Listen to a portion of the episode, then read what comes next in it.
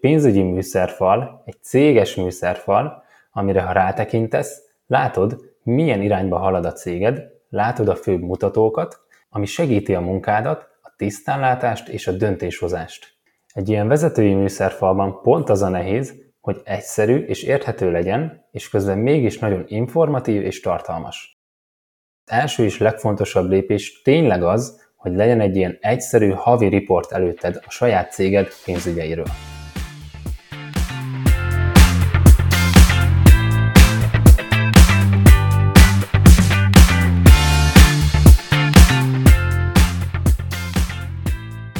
Mitől lesz egy vállalkozás nyereséges?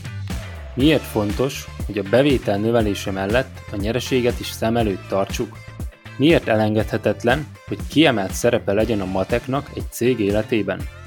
Lesz szó vállalkozói sztorikról, konkrét számokról, nehézségekről és sikerekről, személyes motivációról, az emberi tényezőről. Olyan vállalkozók és vállalkozások működésében nyerhetsz betekintést, akik vállalják, az értékteremtés, a nagy célok és a világ jobbátétele mellett igenis fontos, hogy nyereségesen működjön egy cég. Ez a Nyereséges Vállalkozás Podcast, én pedig Csehi Ládán vagyok, a podcast házigazdája. Tarts velünk a mai epizódban is! Sziasztok, kedves hallgatók! Üdvözöllek titeket a Nyereséges Vállalkozás Podcast legújabb epizódjában. Ez a 18. epizód, és ma két olyan témát hozok nektek, amelyek nagyon erőteljes hatással tudnak lenni a vállalkozásotok nyerességére. Az egyik téma az 5% szabály, a másik pedig három olyan controlling eszköz, amit minden vállalkozónak használnia kellene. Mielőtt belevágunk, arra kérlek, hogy iratkozz fel a podcast csatornájára, azon a platformon, ahol hallgatod, illetve, hogy kövess be a podcastet TikTokon is. Ha pedig szeretnél többet tudni a nyereséges és átlátható vállalkozás építéséről, akkor találsz blogcikkeket a www.nyereségesvállalkozás.hu weboldalon, illetve megtalálod a szolgáltatásom leírását is, ami egyfajta controlling és business tanácsadás egybegyúrva. De vágjunk is bele a podcast mai témájába. Te hallottál már az 5% szabályról? Az 5% szabály gyakorlatilag azt jelenti, hogyha javítasz csupán 5%-ot négy konkrét területen a vállalkozásodban, akkor az drasztikusan meg tudja növelni a céged nyereségét. Ha például 10%-os árbevétel arányos nyereség a kiindulás, itt tartasz most a cégeddel, és megvalósítod az 5%-os javulást ezen a négy konkrét területen, akkor gyakorlatilag több mint kétszeresére is növekedhet a céget profitja. Az elsőre tudom, hogy abszurdnak hangozhat, pedig tényleg így van. Ebből a négy területből kettő a bevételek oldalán fejti ki a hatását, kettő pedig a költségek oldalán, összességében pedig mind a négy a profitot növeli, hatásuk pedig együtt hatványozott is lehet. Na de nem is csigázdak tovább, mondom, hogy miről van szó. 5% szabály a bevétel oldalán a mennyiségre, a volumenre való hatás, illetve az áraknak a változtatása, a költségek oldalán pedig a direkt, közvetlen költségeknek a változtatása és az indirekt vagy általános vagy működési költségeknek a változtatása. Mindezt korábban levezettem egy táblázatban, egy konkrét példán keresztül, és elküldtem az ügyfeleimnek, akik aztán egytől egyig visszajelezték, hogy nagyon tetszik nekik, és beszéljünk is róla, mit és hogyan lehetne beépíteni, alkalmazni náluk az 5% szabályból. Bár táblázatos formában szemléletesebb, mégis megpróbálom szóban átadni neked, hogy segítsek az elképzelésben és az alkalmazásban is. Tehát jön a konkrét példa. Tegyük fel, hogy a vállalkozásod évente 10 darab terméket ad el. Ez lehet termék vagy szolgáltatás, lehet darabszám, ügyfélszám, óraszám, projekt mennyiség, stb. Nyilván, ami a te cégedre jellemző. Az eladási ár 10 forint per darab, ami azt jelenti, hogy a kiinduláskor 100 milliós bevételt termelünk évente. Ha sikerül csupán 5%-ot javítani az eladott mennyiségen, és 5%-kal növelni az árakat, az azt eredményezi, hogy a bevétel 100 millióról több mint 110 millió forintra nő, tehát több mint 10%-kal növekszik. Ez a bevétel oldala az 5% szabálynak, és csupán már ezzel egész sokat lehet javítani nem csak a bevételen, hanem a bevételen keresztül a nyereségen is. De igazán akkor van nagy hatása, ha a költségek oldalán is sikerül érvényesíteni az 5% szabályt. Folytatva a példát, egyetlen termék vagy szolgáltatás önköltsége 5000 forint, így a 10.000 eladott termék összesen 50 millió forintba kerül a vállalkozásodnak.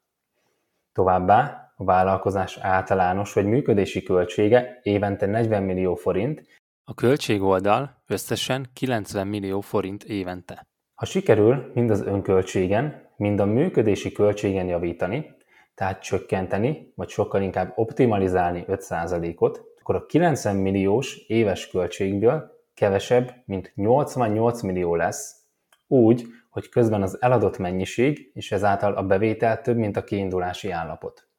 Mindez összességében oda vezet, hogy a 100 milliós bevétel és a 10 milliós nyereség kiindulásból oda jutunk el, hogy 110 millióra nő a bevétel, és 22 millióra nő a nyereség.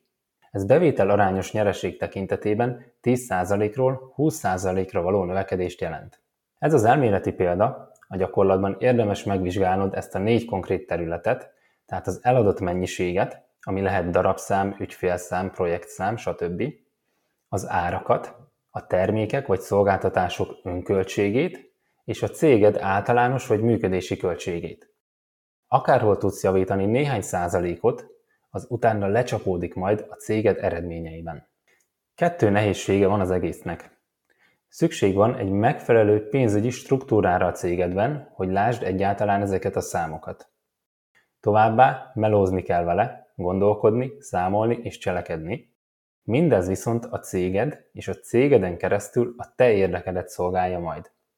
A profit duplázása akkor igaz, ha 10%-os nyereség a kiindulás.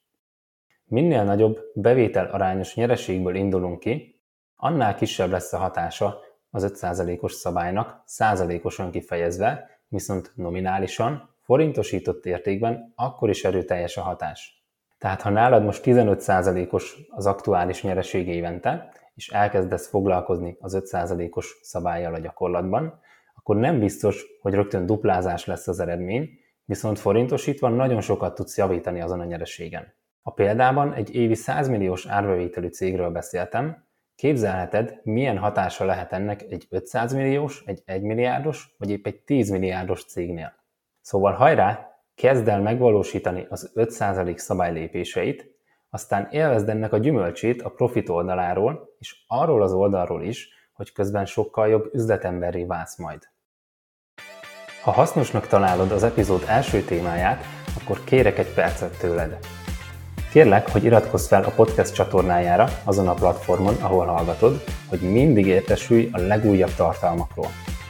Emellett megköszönöm, ha ajánlod a podcastet másoknak, hogy minél többeknek legyenek segítségére ezek a beszélgetések. Továbbá, ha szeretnél elindulni ezen az úton, tehát szeretnéd növelni a nyereséget és az átláthatóságot a cégedben, akkor a nyereségesvállalkozás.hu weboldalon találsz blogcikkeket a témában, és megtalálod a Controlling and Business tanácsadás szolgáltatásom leírását is. Ha érdekes volt neked az 5% szabály, akkor a folytatás is tetszeni fog. Az adás második felében három controlling eszközt hozok neked, amiket szerintem minden vállalkozónak használnia, vagy épp végeznie kellene, iparáktól, cégmérettől és üzleti modelltől függetlenül. Ezek nem feltétlenül csak eszközök, de jobb kifejezést nem találtam ahhoz, hogy együtt összefoglalva tudjak rájuk hivatkozni. Kezdjük is az első ilyen eszközzel, amire tényleg mindenkinek szüksége lenne.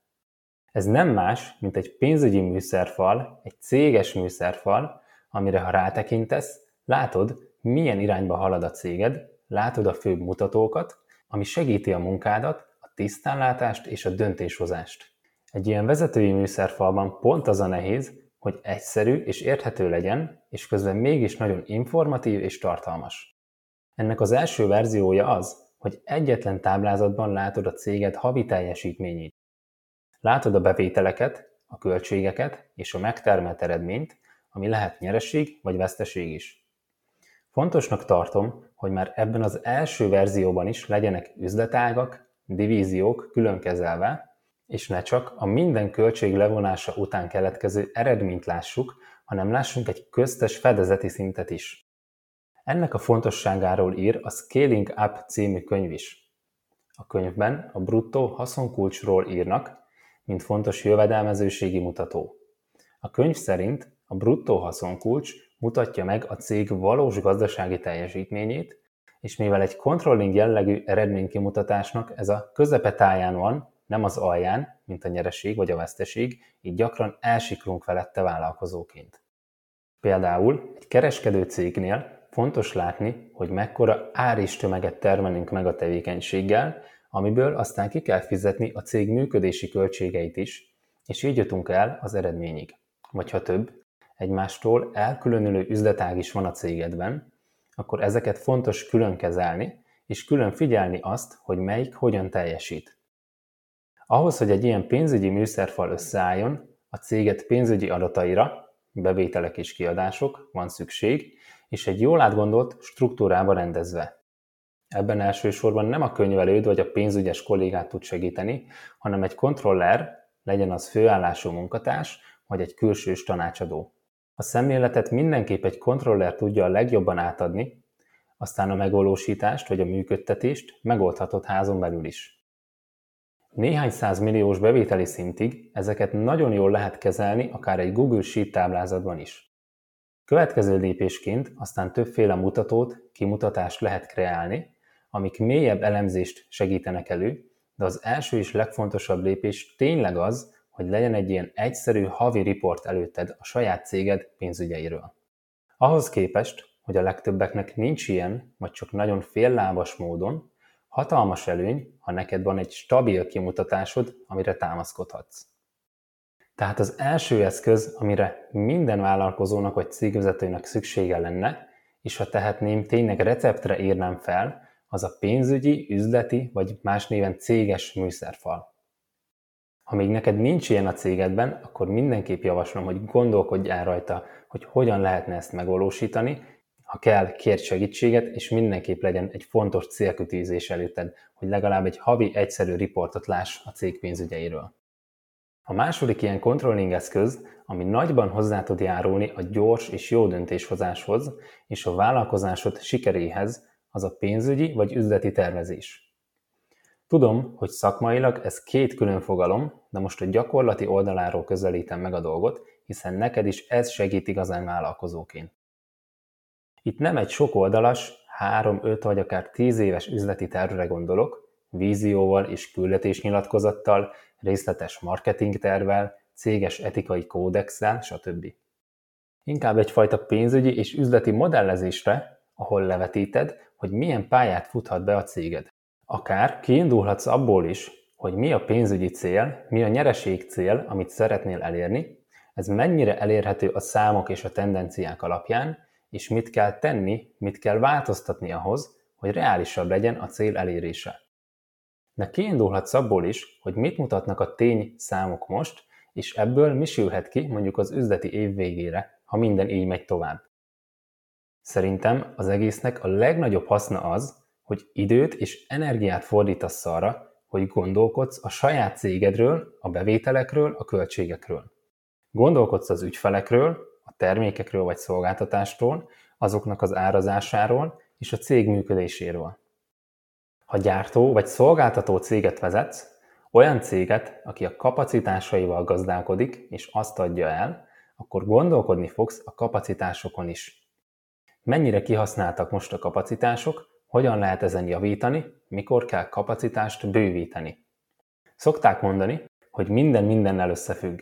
Ennek az üzleti tervezésnek az az alapja, hogy az első pontot megvalósítva van egy céges műszerfal a kezedben, ami mutat egy kellően részletes, tiszta képet a céged múltjáról és jelenéről. Ezeket a számokat alapul véve nem csak érzésre és hasraütésre alapozva tervezed és modellezed a céged jövőjét, hanem konkrét a tapasztalatból érkező teljesítmények és számok alapján. Szóval a tervet a céges műszerfalból érkező adatokra tudod alapozni, továbbá a cégedben lévő, jövővel kapcsolatos tervekre, információkra alapozva. Ilyen információk minden cégben vannak, például valamilyen folyamatban lévő beruházás, ami új termékeket, új piacot hozhat majd, vagy potenciális ügyfelek és potenciális üzletek, vagy valamilyen fejlesztések. Mindezeket figyelembe véve egész reális módon tudod modellezni a jövőt. És itt jön a tervezés nagyon erős hozzáadott értéke. Ahogy említettem, egyrészt már az nagyon értékes, hogy gondolkozol ezeken a dolgokon, csupán ez hozhat jó ötleteket és megoldásokat. Másrészt, ha összeáll egy ilyen terv, nyilván valamekkora hiba százalékkal, tehát nem száz százalékban pontos, de ebből már látni fogod azt, hogy jó irányba haladtok-e. Mivel bevételeket és költségeket is tervezel, látod előre, ha nagy baj van kialakulóban, és azt is látod, ha rendben vannak a dolgok, és mondjuk nyugodtan megléphetsz egy tervezett beruházást vagy valamilyen fejlesztést. Gyakorlatilag a tervezés segít előre feltárni esetleges kockázatokat és veszélyeket, amiket ha előre látsz, akkor még időben tudsz cselekedni. Emellett segít előre feltárni lehetőségeket is, amikre szintén tudsz készülni, hogy minél jobban meglovagolj egy-egy ilyen lehetőséget. Ezek után láthatod, hogy ez tényleg egyfajta gyakorlatias tervezés, ami hozzá tud járulni ahhoz, hogy jó döntéseket hoz cégvezetőként, jól határozd meg, hogy mire fókuszáltok a cégben, és milyen irányba célszerű tovább menni, esetleg mit érdemes elengedni. Minél nagyobb és minél összetettebb a céged, annál nehezebb ezt úgy összerakni, hogy ne legyen túl aprólékos, de ne is legyen elnagyolt, viszont ezzel együtt minél nagyobb a céged, annál fontosabb, hogy lásd, hova tartatok pénzügyileg és üzletileg. Tehát a második eszköz, amit minden vállalkozónak használni kellene, az a pénzügyi üzleti tervezés egy nagyon gyakorlatias formában.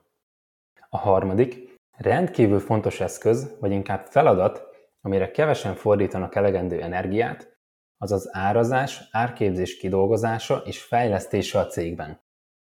Az árazás nem annyiból áll, hogy 100 forintért veszem és 200ért eladom.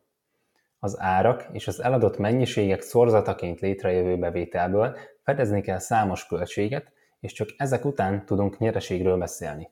Tehát nem lehet, illetve nem szabad annyival letudni, hogy kereskedőként a beszerzési árra ráraksz x százalék árést. Ugyanígy az sem elég, ha megnézed a konkurencia árait, a piacon elérhető árakat, és megpróbálsz ezek alá menni 5-10 százalékkal, hogy így nyerj ügyfeleket. Egyszerűen látni kell a termékeid vagy szolgáltatásaid költség struktúráját, látni kell a piaci tendenciákat, és azt sem árt figyelembe venni, hogy értékalapú árazással hogyan tudod reálisan feljebb tornászni, majd el is fogadtatni a piaccal az áraidat, ezzel együtt pedig az árist és az árist tömeget is. Mindamellett nem szabad túl bonyolítani sem az árazást. Tehát próbáld elkerülni a szélsőségeket. Ne legyen túlságosan leegyszerűsítve az érzéseidre vagy egy Google keresésre alapozva a céged árképzése, de ne legyen túl bonyolítva sem az árkalkuláció. Amit mindenképpen látnod kell, az a termékek vagy szolgáltatások önköltsége, azaz, hogy mennyibe kerül neked, mire eladásra készen áll a termék. Ha ezt nem látod, akkor megvan az esélye, hogy egy termék, szolgáltatás vagy projekt akár nettó veszteséget is termelhet a cégednek, még cashflow alapon is. Az önköltség gyakorlatilag azt a minimum árat jelenti, ami alá nem mehetsz, csak rendkívül indokolt esetben, például ha így szerzel egy új ügyfelet, akin majd a jövőben generálsz profitot, vagy így törsz be egy új piacra. Fontos továbbá, hogy legyen egy jól átgondolt és kidolgozott árkalkuláció, amivel számolsz. Az nem oké, hogy egyszer így számolsz, máskor úgy. Kell egy egységes kalkuláció, ami segít kiszámolni egy termék vagy szolgáltatás költségét, adott esetben segít ráosztani a működési költségeket is, esetleg segít több nézőpontból is levetíteni az árat saját magadnak. Az árazással, árképzéssel kapcsolatban több cikket is találsz a Nyereséges Vállalkozás blogon, elég részletesen írtam a témáról, mert azoknál a cégeknél, ahol nincs tudatosság és átláthatóság az árazásban, hatalmas, de közben észrevétlen veszteségek keletkezhetnek a háttérben. Az árazás szoros kapcsolatban áll a korábban tárgyalt tervezéssel, hiszen valahogy egyensúlyozni kell a tervezett költségek, a céged árképzése és az eladott mennyiségek között, hogy végül úgy álljon össze az egész, hogy mindenki boldog legyen. Az ügyfelek is, mert árérték arányban megéri nekik a te cégedet választani. A beszállítók is, mert nem úgy akarsz nyerészkedni, hogy mindent féláron kérsz tőlük, és te is, a céged és a munkatársaid is, mert pénzügyileg fenntartható a működés, tudsz magas fizetéseket adni, és neked is marad elég pénz a cég tulajdonosaként. Szóval egyszerűen energiát kell fordítani a céged árképzésének kigondolására és kidolgozására. Nem tudhatod le azzal, hogy megnézed máshol mennyiért adják ugyanezt, vagy egy nagyon hasonló terméket vagy szolgáltatást.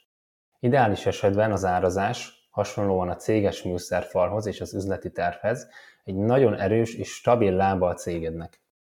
Tehát a harmadik eszköz, vagy ezt lehet jobb feladatnak nevezni, amit nem szabad elhanyagolnod cégvezetőként, az az árazás jól átgondolt kidolgozása.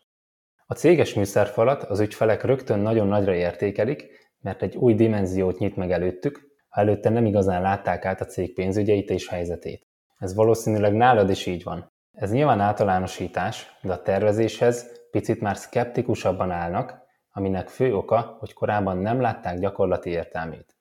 Aztán jellemzően, ha sikerül összeállítani a tervezés módját a cégre szabottan, akkor nagyon megszeretik és elkezdik használni a cégük üzleti tervét a vállalkozók. Az árképzésre pedig sokan nem tekintenek különösebb feladatként, de én igyekszem arra törekedni, hogy beszéljünk róla, nézzük meg részletesen, több irányból, és jellemzően találunk olyan dolgokat az árazásban, ami aztán vagy sok veszteségtől óvja meg a céget, vagy sok nyereséget tud hozni a cégnek. Ez lett volna a mai podcast adás, remélem sikerült értéket adnom neked. Beszéltem az 5% szabályról, ami négy konkrét területre fókuszál, amelyeken néhány százalékos javítás erőteljes hatással van a céged nyereségére. Ez a négy konkrét terület az eladott mennyiség, az árak, a termékek vagy szolgáltatások önköltsége és a céged működési költsége.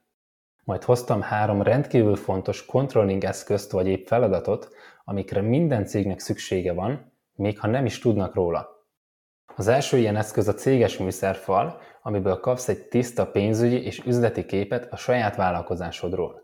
A második az üzleti vagy pénzügyi terv, ami gyakorlatias módon segít modellezni a céged jövőjét, valamint a harmadik az árképzés, amin nagyon sok múlik, akkor is, ha jól csináljátok a cégedben, és akkor is, ha rosszul. Zárásként javaslom, hogy kövess be a Nyereséges Vállalkozás podcastet TikTokon is, illetve kövess be a Csehil Ádám Controlling TikTok csatornát is, ahol bár ma még nincs egy videó sem, de hamarosan értékes tartalmak kerülnek majd ki.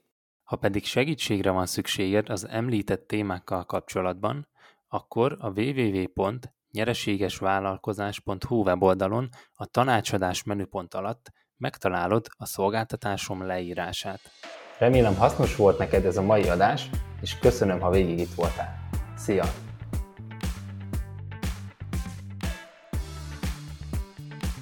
Ez volt a Nyereséges Vállalkozás Podcast, Csehil Ádámmal a mikrofon mögött. Ha tetszett az adás, akkor küldj rá egy pozitív értékelést, és kövess be a csatornát a Spotify, az Apple és a Google Podcast platformokon, illetve YouTube-on. További hasznos tartalmakért iratkozz fel a Nyereséges Vállalkozás hírlevélre a www.nyereségesvállalkozás.hu per feliratkozás oldalon.